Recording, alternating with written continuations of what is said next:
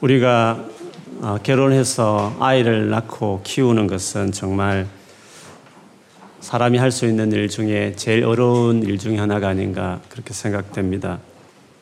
그 어려움이라는 것은 다름 아니라 한 생명의 모든 연약함과 부족함과 심지어 자기밖에 모르는 그 죄성을 오랫도록 참아주고 받아줘야 된다는 어려움이라고 생각합니다.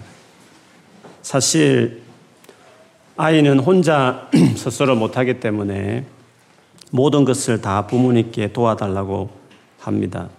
말도 잘 못하기 때문에 울음으로 자기 의사를 표현하고 그것이 이루어지기 전까지는 그 울음을 절대 거치지 않죠. 그래서 부모는 급히 달려와서 그 요구하는 모든 것을 다 해줘야 되고 받아줘야 합니다. 그리고 계속해서 그가 약하고 연약하기 때문에 그가 저지르는 모든 실수를 오랫도록 봐줘야 되고 참아줘야 되는 어려움이 있습니다. 그래서 완벽주의 스타일이면 힘들죠. 그리고 사실은 그래서 깎이는 거죠. 그래서 어른이지만 철이 들어가는 아이 때문에 철이 들어가게 되는 거죠. 방을 마구 어지럽혀도 아무리 치워도 소용없는 것을 깨닫게 되면 이제 깔끔함의 그것을 포기해야 될 때가 오는 거죠. 그래서 이제 너그러움을 배워가게 되는 것입니다. 음식을 흘려대고 한 번 밥 먹고 나면 온 주변이 진짜 음식 투성이게 되는 이런 과정들을 오래 지켜보고 참아내고 그 어리 그 연약한 아이를 내가 품어가야 하는 것입니다. 오래 가만히 앉아 있을 수 있는 인내가 부족하기 때문에 아이마다 다르긴 하지만 저 여전히만 같은 애도 차를 타면 한 시간을 집에서부터 교회를 때까지 울어대는 아, 그런 식의 어, 힘든 것도 겪을 수도 있습니다. 식당 가도 오래 앉아 있을 수 있나요? 근사한 식사, 제대로 꾸민 식사는 이제 포기하는 거죠.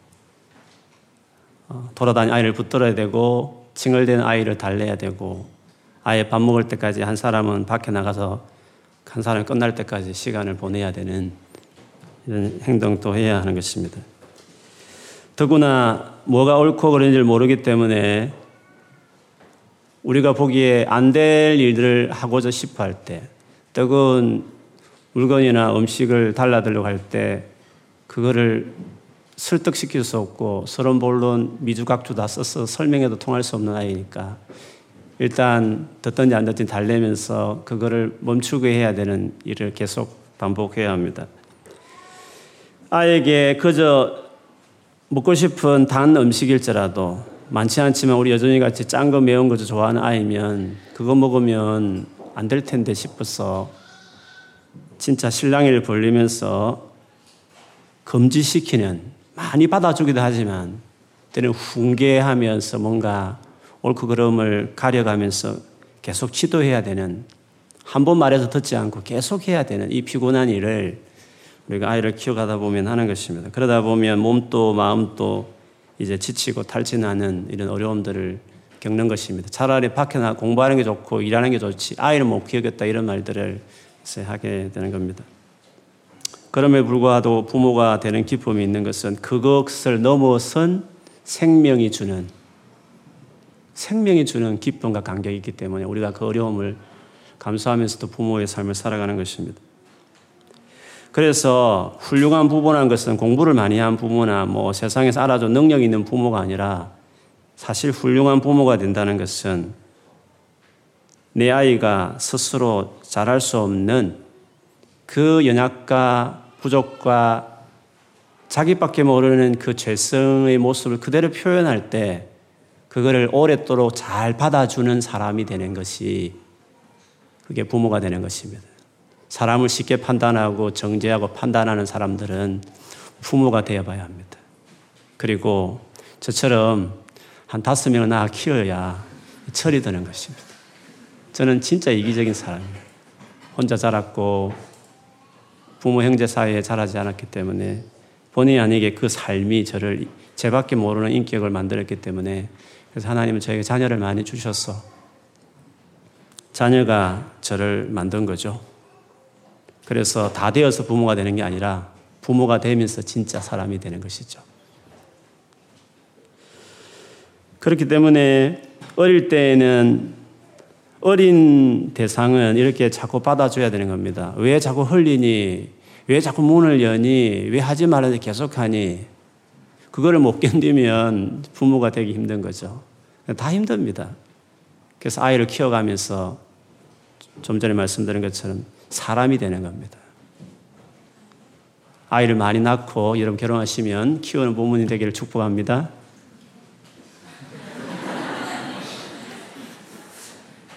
아직 멀었습니다. 신앙생활도 사실 그렇습니다. 우리가 예수 믿었죠. 그리고 어떻게 살아야 되는지 압니다. 그러나 그 살아내는 것은 참 어렵습니다. 살아내지 못하는 여러분 자신을 보면서 너무 속상해 하지 마십시오. 그리고 나이도 멀쩡한데 나이 먹어도 믿음 생활 하면 어린아이 시작입니다.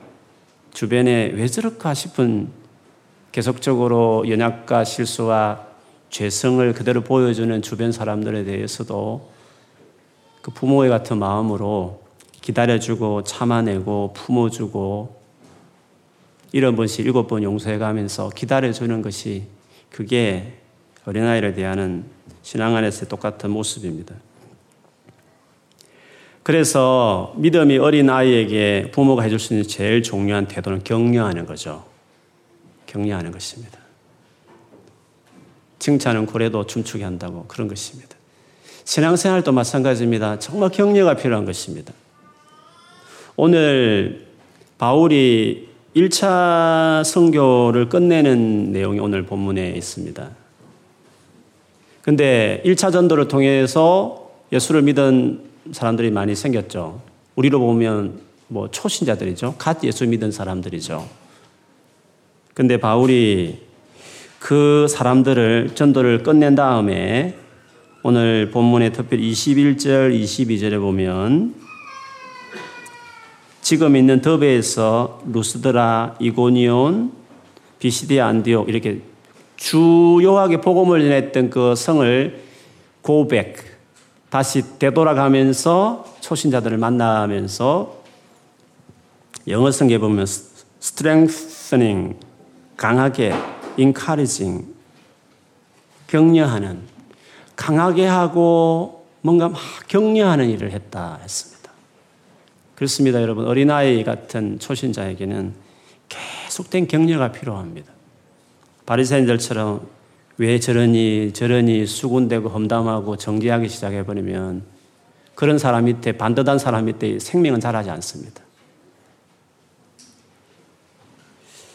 근데 이렇게 정말 강하게 해주고 굳게 해주고 고민하고 격려하는 이 일이 처음 믿은 분들에게는 반드시 필요하고 바울은 그 일을 했습니다. 특별히 그 이유는 믿음으로 살아가는 이 삶에 많은 환란이 있기 때문에 더더욱이나 격려와 이렇게 굳게 도와주는 일이 필요하다고 말했습니다. 오늘 특별히 많이 기록되어 있는 루스드라는 이 성에서 일어난 사건을 보면 얼마나 믿는 사람이 고난이 있을 수 있는지에 대한 대표적인 예가 바울 자신에게 있었습니다. 이고니온과 그 앞에 안디옥은 하나의 또 다른 어떤 큰 지역이었습니다. 우리로 하면 경기도라 치시다. 근데 지금 루스드라와 더베는 충청도인 겁니다. 그러니까 아예 도가 다른 것입니다. 이고니온에서 급하게 루스드라로, 루스드라로 피하게 된 이유는 박해 때문이었습니다. 많은 분들이 고고학자들 연구한 거에 하면 루스드라와 더베는 조그만 마을이었다고 합니다. 읍, 읍 정도, 뭐 타운, 조그만 타운 정도였던 것 같아요.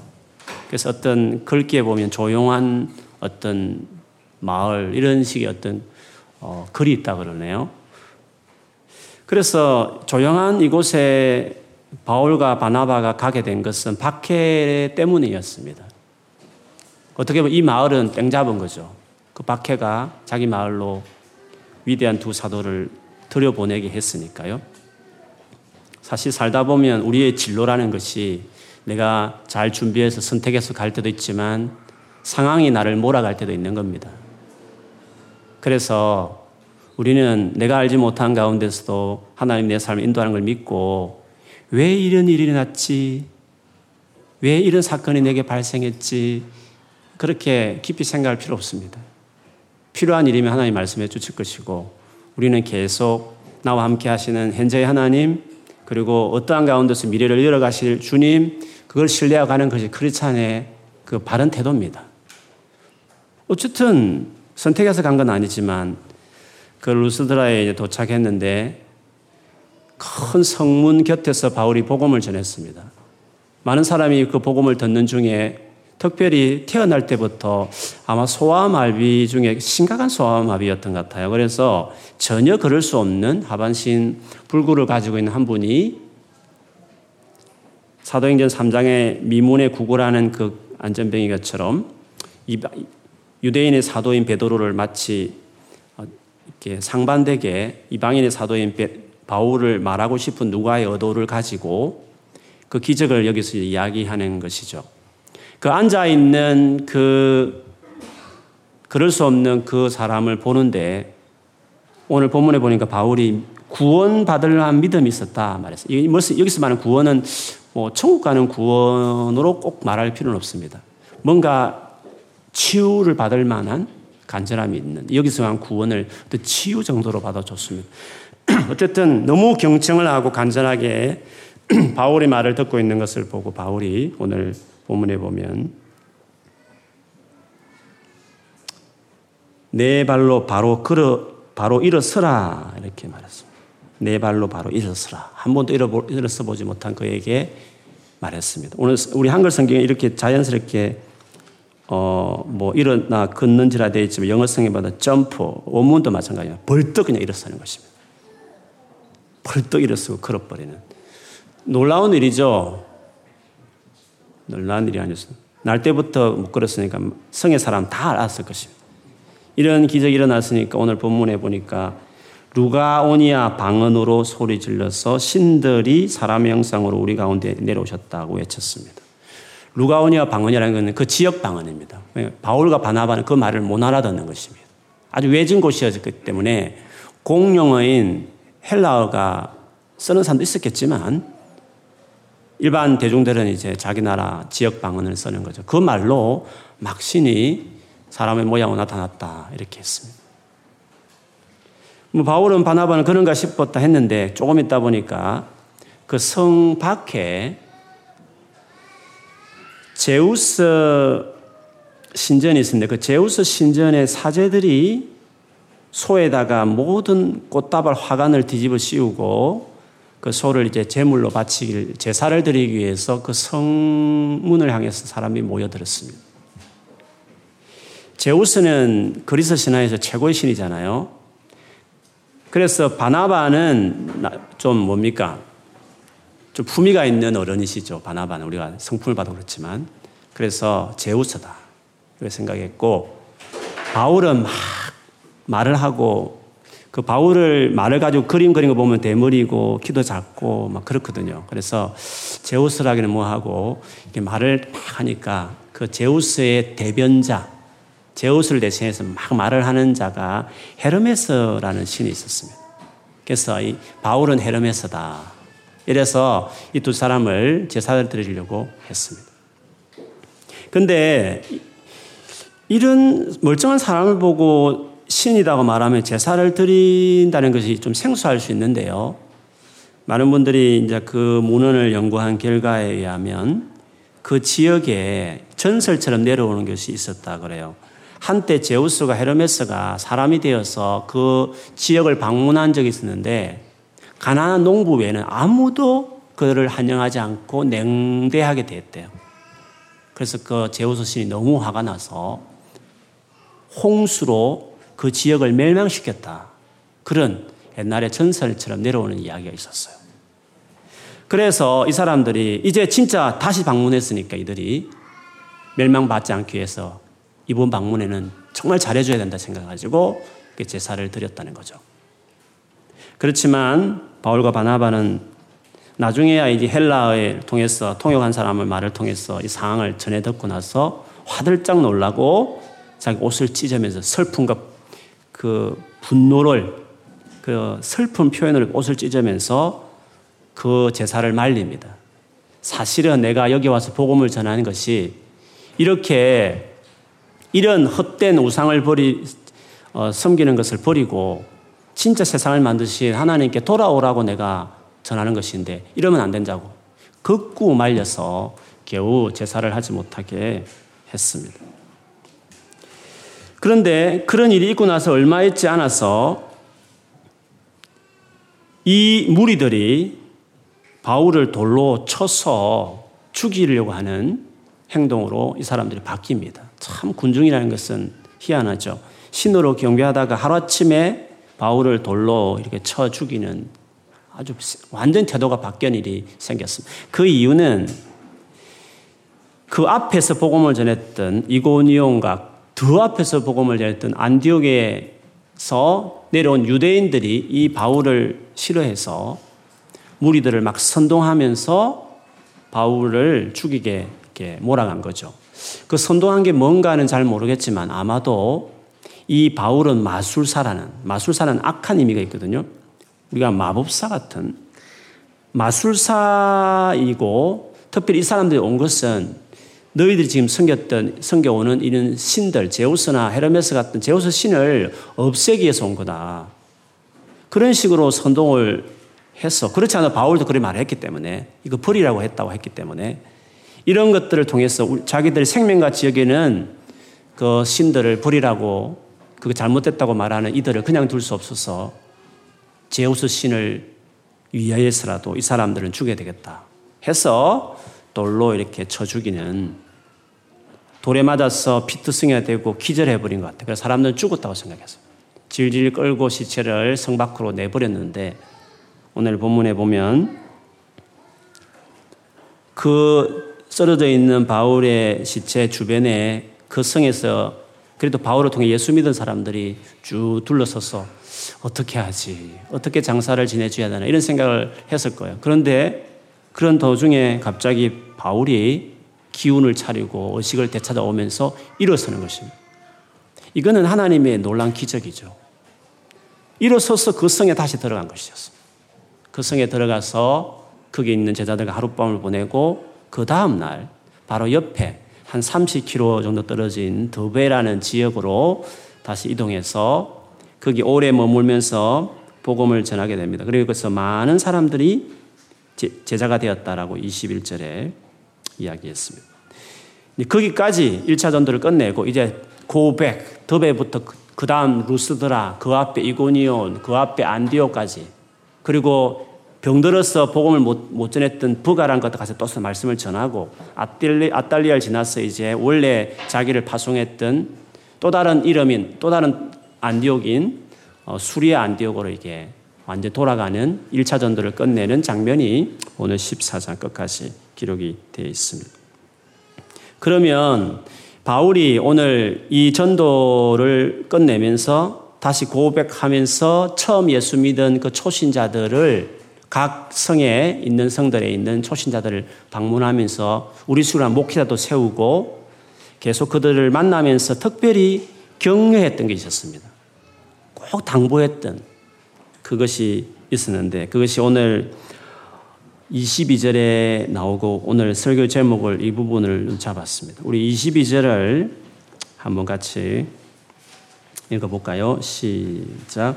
제자들의 마음을 굳게 하여 이 믿음에 머물러 있으라 권하고 또 우리가 하나님의 나라에 들어가려면 많은 환란을 겪어야 할 것이라 하고 그들에게 특별히 건면했던 것은 이 믿음에 머물러 있으라 라고 이야기했습니다. 이 믿음에 머물러 있으라. 머물기는 머물되 이 믿음에 이 믿음에 리메인 오래 머물러 있으라. 그것이 초신자들을 향해서 했던 최고의 바울의 건면이었습니다. 그러면 믿는다 했으니까 뭘 믿느냐는 거죠. 모든 종교가 다 믿음을 말하고 페이스를 말하지만 믿음이라는 것이 다른 종교나 어떤 일반 사람들이 말하는 믿음과 우리가 말하는 성경에 말하는 믿음은 다릅니다. 그 믿음에 머물러 있을 때그 믿음은 조금 더 내려오 보면 23절에 보면 각 교회 장로들을 세우면서 이런 말을 해요. 금식 기도하며 그들이 믿는 주께 그들을 위탁하고 믿는 주께 그러므로 바울이 성경이 말하는 믿음을 말할 때에는 주라는 살아있는 살아있는 인격체인 그 주를 믿는 것을 이야기하는 것입니다. 다른 종교는 인격을 그렇게 강조하지 않습니다. 다른 종교는 체계 종교입니다. 코란이라는 책을 지키는 종교고 공자나 부처가 남겨놓은 그 책을 지키는 종교입니다. 그러나 우리는 성경을 믿고 따르지만 그러나 이 성경을 기록하신 그 하나님과 그분이 보내신 예수 그리스도란 인격을 믿는 것이 우리에게 더 중요합니다. 그래서 주를 믿, 는 주께 어탁한다. 성경을 던지면서 성경을 따라 지키라고 말하는 게 아니라 내가 전했던 이 예수를 믿었으니까 그 믿는 주께 그들을 맡긴다고 말했기 때문에 그런 의미에서 믿음에, 이런 믿음에 머물라 이런 말씀을 하셨습니다. 다른 종교는 신이 있지만 그 신들이 하는 일이라고는 여러 계명과 규칙과 의식을 만들어서 그것을 우리들로 행하라고 요구하는 것입니다. 그러나 우리는 시작부터가 그렇지 않습니다. 바울이 어디 가든지 처음 갔을 때 그들에게 전달했던 메시지는 지켜야 될 계명이나 목록을 말한 것이 아니었습니다. 바울이 어디 가든지 전했던 것이 뭐냐 하면 6절과 7절에도 보면 나오잖아요. 루스드라 더베 근방에 가서 7절에 거기서 복음을 전하니라. 복음을 전했다고 말했습니다. 15절에 가서도 우리가 너에게 복음을 전하여서 이 일을 하지 말라 했고 21절에 가서도 복음을 그 성에 전했다고 말했습니다. 복음이라는 말은 그 말대로 하면 기쁜 소식을 이야기하는 겁니다. 기쁜 소식이라는 것은 뭔가 나를 위해서 누군가가 놀라운 일을 행한 것입니다. 그것이 나와 관련되어 있을 때 기쁜 소식이 되는 것입니다. 그래서 기독교의 메시지는 기쁜 소식부터 시작하는 겁니다. 그러나 다른 종교는 늘 말하지만 네가 지킬 어드바이스를 주는 것입니다. 우리는 하나님께서 우리를 위해서 뭘 했는지 God has done, God did 그게 먼저 중요한 겁니다. 우리 보고 do good thing, 뭐 좋은 것을 먼저 하라고 말하는 게 아니라 뭘 해야 될지 책을 던지면서 주는 책 종교가 아니라 우리는 하나님께서 우리를 위해서 무엇을 계획했고 그 계획한 대로 자기 아들 예수를 보내셔서 희생시킨 하나님이 하신 일, 그분이 우리를 위해서 해 놓으신 놀라운 일, 기쁜 소식. 그래서 우리의 신앙은 기쁜 소식을 듣는 것부터 시작하는 것입니다. 그러므로 신앙의 출발은 그 기쁜 소식을 듣고 받아들이고 그것을 자기 삶에 누리는 것이 신앙의 시작입니다. 일단 예수 믿으시니까 이제, 부터 내가 잘 살아야 돼. 행위로 나가기 시작하는 사람들은 행위도 안 될 뿐더러 항상 신앙의 기형화 현상이 생기는 겁니다. 늘 말하자면 죄책감에 빠지든지 좀 잘 사는 듯 하면 남들을 정죄하든지. 이 두 가지 축으로 노는 것입니다. 바리새인들 같은 신앙의 형태죠. 왜? 인격을 신뢰하는 신앙이 아니라 책을 성경이 우상이 되어서 성경이 하나의 말씀이지만 존 스토트도 말씀하셨지만 성경은 우상이 되면 안 된다고 말했습니다. 우리에게는 하나님 예수 그리스도의 인격이 중요하고 그 인격이 하신 말씀이기 때문에 누구보다 성경을 사랑하지만 그러나 우리는 책의 종교가 아니라 우리가 믿는 것은 책을 믿는 게 아니라 믿는 주께 주라는 분을 믿는 것이죠. 그래서 믿음에 머물러 이 말은 그 인격을 신뢰하고 의지하는 그것을 지속적으로 리메인 하라. 그런 의미로 이야기하는 것입니다. 바울이 이 이후에도 안디옥에 돌아가기 전에 그 믿는 주께 위탁하잖아요. 그 당시는 신약 성경이 없었으니까. 그 전한 인격이신 예수를 전했고 그 예수를 의지하라고 말을 한 거죠. 그 믿음 안에 거하라고 이야기한 거죠. 그리고 돌아가서도 마찬가지입니다. 돌아가서 나중에 안디옥에 돌아가게 되는데 26절에 보면 그 안디옥에 이르는데 그 안디옥이 어떤 곳인지를 이렇게 설명했어요. 두 사도가 이룬 그 일을 위하여 지금까지 전도하면서 이루었던 그 수많은 일들을 위해서 그 전에 하나님의 은혜에 부탁하던 곳이라. 안디옥을 설명하는 것도 재밌습니다. 은혜에 대한 이야기는 지난주에 제가 많이 좀 나누었습니다. 여러분 기억하실 줄 믿습니다. 그 하나님의 일하심. 그 하나님의 일하심이 은혜잖아요. 내가 뭔가를 하는 것은 내 노력이고 어떤 공로라면 궁극적으로 우리의 믿음이 강조하는 것은 은혜입니다. 은혜라는 것은 하나님이 우리를 위해서 일하심을 이야기하는 겁니다. 그래서 안디옥에서 이 두 사도를 보낼 때부터 하나님의 일하심에 맡겼습니다. 그 은혜에 부탁하는 하면서 그들을 처음에 전도를 선교사로 파송했다는 거죠. 그리고 그들이 돌아와서 27절에 보면 교회들을 모아서 어떻게 했습니까? 하나님이 함께 행하신 모든 일과 하나님이 이방인들에게 믿음의 문을 여신 것을 보고하고 그들이 와서 교회들에게 나눈 것은 내가 뭐 열심히 해서 뭐 했다 이런 게 아니라 하나님이 나와 함께 하셔서 우리와 함께 하셔서 어떤 일을 행하셨는가. 그래서 정말 이방인에게도 예수를 믿을 수 있는 이 놀라운 문을 열었다라는 하나님이 하신 놀라운 일들을 교회들에게 보고한 거죠. 역시 살아있는 인격의 활동을 이야기했고 그 역사하심을 그들과 나누었다는 것을 볼 수 있습니다. 이것이 여러분 그리스도인들과 그리스도인 아닌 사람들이 해야 나누는 대화의 차이입니다. 그리스도인들이 하는 대화의 내용은 이런 것이어야 합니다. 자, 다른 종교는 우리가 무엇을 행해야 할지 그 목록을 잔뜩 말하고 그것을 잘 지키는지 안 지키는지가 더 중요합니다. 그러나 우리 그리스도인들은 그렇지 않습니다. 예수 그리스도께서 우리를 위해서 무슨 일을 이미 이루셨는지를 알아가는 것입니다.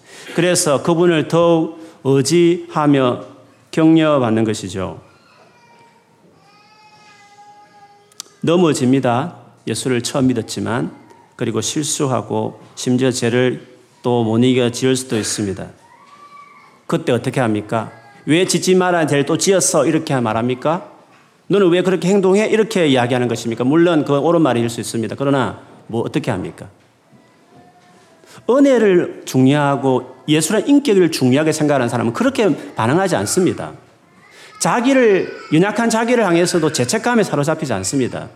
그리고 그렇게 자꾸 실수하고 죄를 짓는 사람을 향해서도 영혼을 향해서도 절대 그렇게 말하지 않습니다.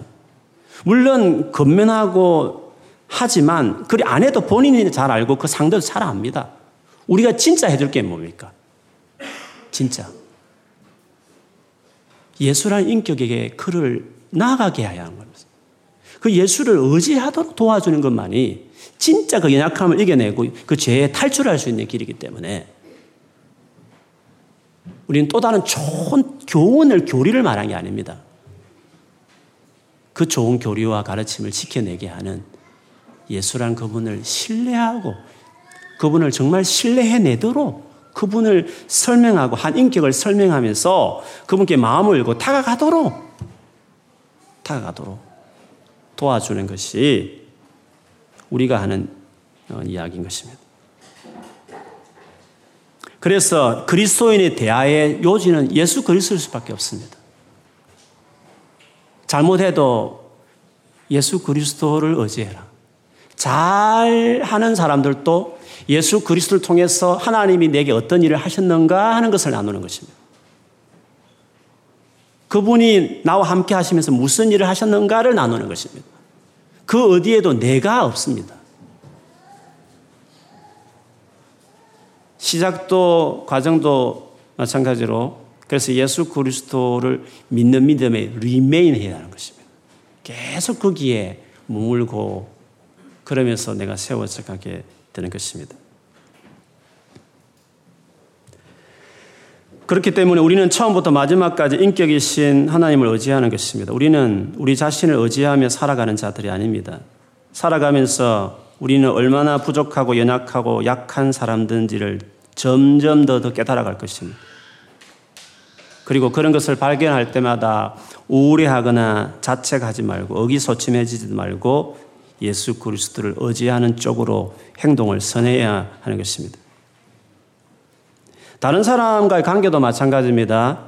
괜히 짜증내지 말고 신경질 내지 말고 미워하고 화내지 말고 수군거리거나 정죄하고 판단하지 말고 계속 받아줄 수 있는 넉넉한 마음을 얻기 위해서 내가 먼저 주님 앞에 나가고 그리고 그도 그렇게 계속 문제를 갖고 있는 사람처럼 보이는 그도 네가 이제 정신 차려 이렇게 말하기 전에 그렇게 차릴 수 있도록 차리게 하시는 예수께 그가 예수께 마음을 열고 나갈 수 있도록 그 근면을, 그 노력을 예수님을 향한 믿음에 리메인 하도록 그 해주는 것이 우리 모두가 다른 사람을 위해서, 나를 위해서 해줄 최고 중요한 일이죠. 그래서 바울이 초신자에게 할 수 있던 최고의 근면은 그런 예수란 인격을 믿는 믿음 안에 리메인 해라. 그게 기독교다. 그것이 진짜 세워지는 유일한 길이다. 끝까지 믿음으로 가는 거다. 그렇게 말을 했던 것이었습니다. 그렇게 하면 견고해집니다.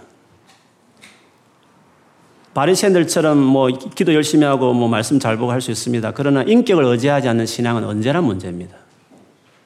성령이 이를 언제나 방해합니다. 그리고 정죄하고 판단하고 자기도 사실 못 지킨 거 알기 때문에 못 지키니까 더 그렇게 할 수 있습니다. 반대로 다른 사람을 반드시 판단합니다. 남이 자꾸 판단 판단하는 사람들은 여러 가지 정세가 있습니다. 아직 신앙의 많은 부분에 터치를 받아야 합니다. 자기가 얼마나 더러운 죄인도 알아야 되는 가정도 한번 거꾸로 틀린 가정도 필요하고 또 그런데도 불구하고 그 일어서는 과정에 예수를 믿는 걸 못 배운 사람은 죄책감에 되게 시달리거든요. 또 거기서 또, 또 일어서면 주님을 신뢰가 또, 또 배워야 합니다. 그래서 예수를 믿는다, 이 믿는다는 이 의미가 어, 많은 걸 담고 있는 거죠. 그러나 예수라는 인격을 계속 신뢰하면 이 가정들을 잘 밟아서 진짜 재지지 않는 거룩한 사람이지만 가장 겸손하고 진짜 아무렇게 막 살아가는 사람이지만 예수님처럼 장녀들이나 친일파 세리, 세리들이나 여러 가지 조항을 어기는 죄인들도 친구가 되어줄 수 있는 진짜 거룩함. 바리새적인 거룩함 말고 진짜 예수님 보여주는 그런 거룩한 삶이 가능한 거죠. 그런 사람들이 세상을 바꿉니다. 그런 사람들이 사람을 바꿉니다. 그리고 그것이 기독교요. 그것이 교회입니다. 그래서 교회에서 제일 가로쳐야 되고 교회에서 제일 나누어야 될 주제는 믿음입니다. 멍 때리는 성경 보고 그냥 말씀 보고 기도하고 이런 걸 그냥 일반적 종교 활동을 믿음이라고 그렇게 막 섞어서 하지 말고 살아계신 인격자이신 예수 그리스도 그분이 행하셨고 함께 하시면 행하고 있고 앞으로 행해 주실 그 약속 그 인격을 신뢰하는 그런 의미의 그런 믿음을 계속 나누어야 되는 거죠. 실패해도 예수께 인도하고 성공했으면 주님이 하신 일이니까 예수를 자랑하고 그렇게 되는 거죠. 그래서 여러분 바울이 이 예수님을 되게 강조 많이 한 책이 골로세스라는 책이거든요. 골로세스 보면 바울의 티칭의 주제는 예수님이었습니다. 제가 읽어드리면 이렇습니다. 골로새서 1장 26절에서 29절에 보면 이 비밀은 만세와 만대로부터 감추어졌었는데 이제 그의 성도들에게 나타났고 하나님이 그들로 하여금 이 비밀의 영광이 이방인 가운데 얼마나 풍성한지를 알게 하려 하십니다. 이 비밀은 다름 아니라 너희 안에 계신 그리스도시니 곧 영광의 소망이니라. 우리가 그를 전파하며 각 사람을 권하고 모든 지혜로 각 사람을 가르치면 각 사람을 그리스도 안에서 완전한 자로 세우려 함이니 이를 위하여 나도 내 속에서 능력으로 역사하시는 이의 역사를 따라 힘을 다하여 수고하노라 라고 말을 했습니다. 그리스도를 풍성함이다, 영광이다, 소망이다 이런 표현을 쓰면서 이 그리스도를 전파했다 했습니다. 그냥 성경 이야기한 게 아닙니다. 그냥 그냥 교리를 말한 게 아닙니다. 모든 성경과 교리가 다 예수 그리스도와 연결되어 있는 거잖아요. 그렇게 되어야 그 진짜입니다. 그런 의미에서 예수 그리스도를 전파하는 것입니다. 모든 지혜로 예수 그리스도를 가르치는 것입니다. 그렇게 할 때 완전한 자로 세워지는 것입니다. 이 같은 말을 골로새서 계속 말하는데요. 골로새 2장 6절에서 10절까지 보면 몇 번 언급했기 때문에 그, 그 중요한 구절에 들어가 있는데 한 다시 제가 읽어드리면 이렇습니다. 그러므로 너희가 그리스도 예수를 주로 받았으니 주로 받아들였잖아요. 그 안에서 행하는 게 필요하다는 거예요. 그 안에서 행하되 그 안에서 뿌리를 박으며 세움을 받아 교훈을 받은 대로 교훈을 받았다는 이 교훈이 뭘까요? 무슨 교훈을 받았죠? 골로새 교회들이 예수를 믿으라는 거죠. 그 예수를 믿으라 고 믿는 것에 대한 교훈을 잔뜩 받은 거죠. 타 종교는 믿음을 강조하지 않습니다. 네가 열심히 죄짓지 않고 바르게 살아라 이걸 가르치는 겁니다. 그러나 우리는 그렇게 살아야 되는데 그렇게 살게 하기 위해서 책의 종교가 아니라 티칭을 레슨을 붙드는 게 아니라 그게 중요한데 그걸 지켜내게 해주시는 예수라는 인격을 믿어라. 그 분을 계속 찾고 의지해라. 그거를 가르치는. 그러니까 우리는 믿음을 강조하는 거죠. 그래서 교훈을 받은 대로 그런 교인입니다. 그런 교인입니다. 그 다음에 이런 말이 나옵니다. 믿음에 굳게 서서. 그렇죠. 믿음이 굳게 서서라는 말이 당연히 나와야 되는 거죠. 다시 읽어드리겠습니다. 예수를 주로 받았으니 그 안에 행하고 뿌리를 받고 세움을 받아 교훈을 받은 대로 믿음에 굳게 서서 감사함을 넘치게 하라. 믿음에 굳게 서면 감사함이 넘치는 거예요. 왜 그럴까요? 왜 믿음에 굳게 서면 감사함이 넘칠까요? 그 주를 신뢰하면 그분이 우리의 삶에 일하시기 때문에 그렇습니다. 내가 뭔가를 해야 된다, 내가 뭔가를 해야 돼, 이런 식의 타 종교의 믿음의 성격이 아니라 예수 그리스도를 붙들어라. 그 살아있는 인격을 의지하고 살아라. 그러면 어떤 것도 끊어내고 그분이 도와주시고 그렇게 되는 거잖아요. 그래서 그분을 굳게 신뢰하면 내 힘으로 그렇게 안 되던 많은 문제들과 내가 안 해야지 했지만 계속 하는 것들, 그런 것들, 그렇게 믿으면, 그렇게 굳게 그분을 신뢰하면, 그, 그분이 has done, will do, is doing, 그분이 계속 하셨고, 하고 계시고, 하시는 거죠. 그럼 그분이 하시니까, 그분이 해주시니까, 감사. 감사가 넘치는 것입니다. 신앙생활은 이렇게 하는 것입니다. 그런데 그런 가르침이 없는 것들이 많죠. 그래서 그 뒤에 바울은 이런 그러니까 반대 가르침에 대한 예들을 들었습니다. 예를 들면 이렇습니다. 누가 철학과 헛된 속임수로 너희를 사로잡을까 주의하라. 이것은 사람의 전통과 세상의 초동 학문을 따름이요 그리스도를 따름이 아니니라. 철학, 불교도 철학입니다, 여러분. 다 헛된 속임수입니다. 안 될 것을 지킬 수 없는 것들을 우리 보고 하라는 것입니다. 사람이 만든 그냥 전통에 지나지 않습니다. 초동 학문이다, 수준 낮다 이렇게 말하는 것입니다. 수준 낮은 것입니다. 초동, 아주 기초적인 진짜 그런 학문이라고 이야기하는 것입니다. 그러나 다시 예수를 강조합니다. 그 이어서 이런 말. 그 안에는 예수님 말. 그 안에는 신성의 모든 충만이 육체로 거하시고 너희도 그 안에서 너희도 그 안에서 충만하여졌으니 그는 모든 통치자와 근세의 머리시라. 예수님 안에서 그 하나님의 모든 충만한 그 신성의 충만함, 우리도 충만해지는 것입니다. 그래서 우리는 관계의 종교입니다. 우리의 믿음은 펠로십이 중요한 겁니다. 펠로십이 중요한 것입니다, 여러분. 우린 체대 종교가 아니라 주라는 그 관계가 중요한 겁니다. 그 관계를 어떻게 맺을지를, 어떻게 진행될지를 성경이 말하고 있으니까, 그러니까 성경이 그래도 중요한 것은 맞습니다.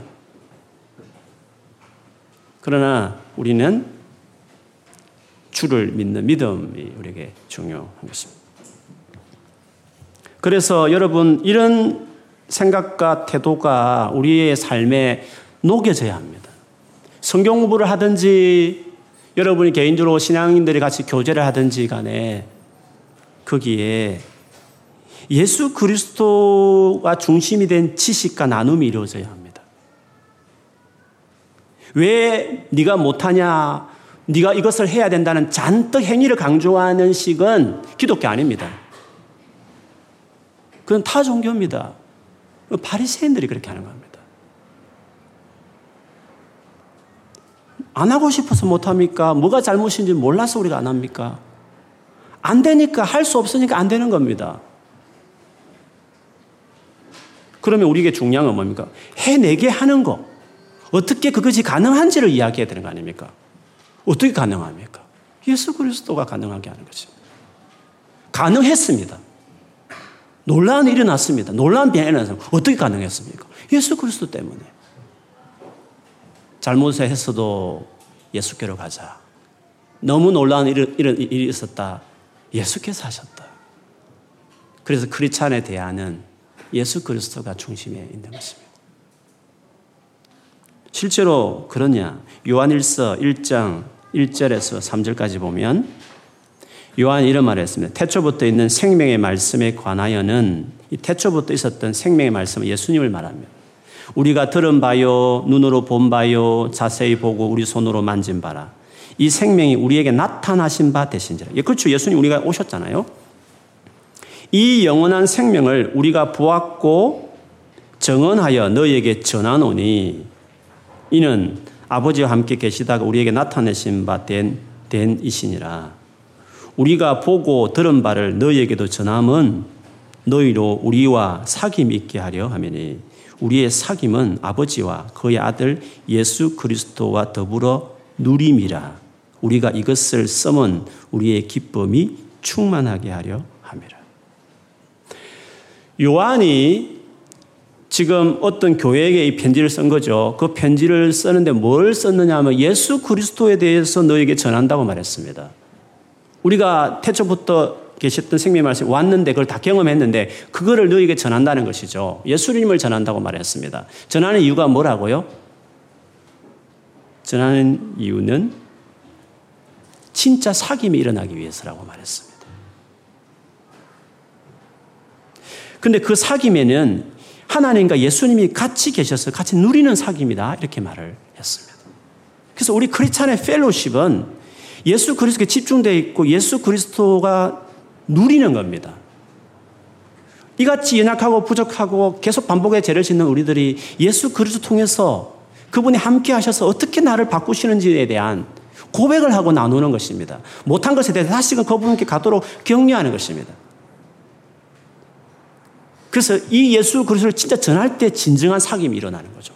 진정한 문제를 나눌 수 있고 사람까지 나눠봐야 해결 안 되지 않습니까? 그러나 진정한 해결책을 해주는 예수님을 나누기 때문에 진짜 진짜 숨고 있는 제약을 진짜 나눠야 되고 진짜 깊은 상처를 나눠야 되는 거죠. 왜? 사람을 나눠봐야 아무 소용없는 거죠. 그러나 그거를 진짜 치유하고 끊어낼 수 있는 우리 예수님이기 때문에 그런 끊어내고 해결하시는 예수를 강조하는 공동체인 교회에서 누구보다도 죄를 다뤄야 되고 상처를 다뤄야 되는 것입니다. 그리고 그것을 해결한 것을 보아야 하는 것입니다. 그런 나눔과 그런 몸부림 속에 사귐이 있는 겁니다. 매일 만나서 잘 지냈냐? 아무 이상 없어요. 한 주간 어떻게 지내서 잘 지냈어요. 쪼고는 수많은 골마 터진 게 있으면서 왜 나누지 못할까요? 그 모임에 예수가 없으니까. 말해도 해결 안 되니까. 그 사람의 말해봐야 도움이 안 되니까. 괜히 말해서 수군거릴 것 같으니까. 예수가 없는 교회는 피상적이 됩니다. 안 믿는 술 친구보다 더 못한 피상적인 관계가 될 수 있는 것입니다. 예수를 떠난 교회는 진짜 판단과 정죄만 잔뜩 하지 아무 생명이 없는 것입니다. 요한은 내가 이 요한일서를 쓰는 이유는 예수를 너에게 전하기 위해서다.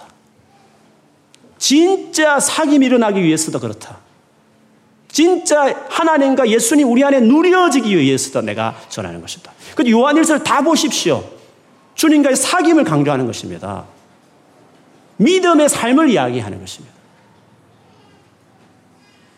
이것을 써면 우리 기쁨이 충만하게 하려는 그 삶의 기쁨이 있는 것이죠. 저는 우리 교회가 이런 교회가 되기를 축복합니다. 여러분 셀이 그런 셀이 되기 원합니다. 만나서 밥 먹고 뭐 재미있게 어떻게 지냈고 뭐 학교 생활 어떻고 좋습니다. 그러나 사실 그보다 더 어려운 게 우리에게 다 있는 거 아닙니까? 그건 다 감추고 있는 그 자리가 얼마나 우리에게 힘든 자리입니까? 진짜 어려움을 이야기하고 그 어려움을 누가 해결해 줍니까? 셀장이 해결해 줍니까? 제가 해결해 줄 수 있습니까? 누가 해결해 줄 수 있습니까? 예수 그리스도. 그래서 예수 그리스도에 가자 우리. 내가 예수께 가도록 기도해 줄게. 이번 수요일날 같이 와서 와자 같이 기도하자. 그렇게 계속 예수께 나가면 그분을 믿도록 건면하고 도와주면 어느 날 그가 바뀝니다. 힘든 이야기 하다가 예수께 가자는 이야기 하다 이제는 예수께 갔더니 변화되었다, 달라졌다 이런 고백을 하는 것입니다. 이 놀라운 예수를 전하자. 세상에는 책의 종교밖에 없고 수많은 레슨을 담긴 수많은 어드바이스 자기 개발서를 많지만 그걸 진짜 해내게 하시는 예수가 필요한 세상에 나가서 이 예수라는 인격을 전하자. 많은 오해가 있으니까 설득해가면서 이 예수를 믿도록 도와주자. 그것이 그 사람에게 제일 중요한 기쁜 소식인 것입니다. 복음이 되는 것이죠. 충분합니다. 그 실험하기에. 여러분 인생을 실험하십시오. 예수를 믿음으로 신뢰함으로 내 인생이 어떻게 바뀌는지를 여러분이 경험하십시오. 고난이 깊으면, 상처가 깊으면, 제약이 깊으면 그것을 가지고 예수님이 나를 어떻게 바꾸는지를 경험하는 삶을 사세요. 우울해할 문제가 슬퍼할 문제가 아니라 여기에 예수님을 모시십시오. 그러면 해결할 수 있습니다. 물론 큰 싸움이 있을 수 있습니다. 옆에 도와줄 일도 있을지 모르겠습니다. 교회를 도 움을 요청하고 기도를 요청해서 한번 해보십시오. 그러면 됩니다. 기쁨이 충만하리라. 예수를 전하는 이유는 기쁨이 충만한 삶이 있기 때문에 그런 것입니다. 저는 우리 교회가 이런 교회가, 교회가 되기를 주님 이름으로 축복합니다. 여러분 모든 셀이 여러분 개인의 삶이 그런 삶이 되기를 주님으로 축원합니다. 기도하겠습니다.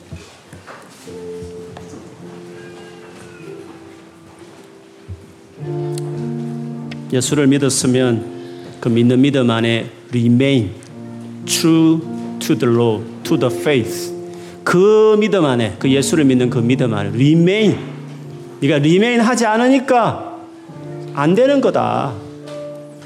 안 되니까 계속 정죄감에 빠지고 좀 잘한다 싶으면 좀 성경을 좀 많이 알고 그런 대로 뭐 기도를 좀 하는 것 같으면 그렇지 못하는 사람도 보면 막 판단하고 그러는 것입니다. 주님, 내가 주님을 더 의지하며 살겠습니다. 정말 믿음으로 살겠습니다. 그리고 내 주변에 힘든 사람들 이 주님 앞에 데리고 가겠습니다. 그도 이 주님 의지해서 인생 바뀌도록 기쁨이 충만한 삶이 되도록 이게 전도 아니겠습니까? 전도가 뭐 특별한 어떤 행사입니까? 이게 우리의 삶의 전도 아니겠습니까? 내가 경험해야 전도할 수 있습니다. 여러분 힘들고 어려울수록 한번 주를 부르시고 누리십시오. 한번 주님 다시 믿기로 의지하고 나아가십시오. 주님 반드시 해주실 것입니다. 우리 같이 한번 기도하겠습니다. 하나님 아버지, 살면서 참 여러 가지 어려움이 있고 나 자신을 볼 때마다 한심스럽고 아무리 결심하고 다짐해도 안 바뀌는 나를 볼 때마다 답답할 때 많습니다. 저에게는 더 좋은 가르침이 필요하지 않고 진짜 이렇게 살아낼 수 있는 은혜, 돕는 은혜가 필요합니다. 주님, 감사합니다. 위에서, 보좌 위에서 성스러운 책만 던지는 알라처럼 계시지 않고 친히 이 땅에 오셔서 우리의 고난에 동참하시고 가장 귀한 생명까지 내놓으시고 그것으로 멈추지 않고 부활하셔서 이제 우리 안에 당신이 영이신 성령으로 여전히 함께 하셨어. 믿어라, 나를 찾아라, 나를 붙들어라, 나를 의지해라. 계속 내게 나오라. 이런 것이 일곱 번이나 용서할 테니 계속 나오라. 처음에는 넘어지는 거다. 처음에는 자빠지는 거다. 처음에는 죄를 안 지려고 해도 안 지는 수 없는 죄에 길들여진 몸이 있어서 그렇게 되는 거다. 내가 너의 체질을 다 아니 그냥 오라. 계속 오라고 계속 의지하라고 오면 내가 너를 새롭게 하고 너를 온전케 해갈 것이다. 그래서 믿음으로 사는 거다. 의인은 그래서 믿음으로 사는 사람을 의인이라고 말하는 것이다. 주님 그렇게 살게 해주십시오. 우리 교회가 이런 믿음의 사람들이 되게 해주십시오. 정말 믿음으로 살아가는 고백들이 나오게 하시고 믿도록 건면하고 허물지고 부족한 사람들을 정죄하지 않고 품어가면서 그렇게 하게 해 주십시오. 주님 감사합니다. 정말 예수 외에 소망 없다 하는 말씀이 맞습니다. 인생을 서릴게 살아본 사람들은 다 할 것 같처럼 보이지만 자기가 괜찮은 사람처럼 보이지만 살다가 가슴에 못 박는 상처 주는 한 사람 만나면 자기가 얼마나 정오와 미움과 사랑이 없는 사람인지 자기 인격이 이렇게 살기가 있는 사람인 것을 알게 될 것입니다. 어떻게 잘못해서 잘못 발을 디뎌서 중독에 한번 빠져버리면 아무리 노력해도 빠져나오지 못하는 자기를 보면서 인생이 폐인처럼 살아가는 경우도 많습니다. 용케 잘 피해서 그런 대로 살아가는 인생처럼 보이지만 우리가 얼마나 연약하고 부족하고 죄가 꽉 찬 사람인지를 우리가 알게 됩니다.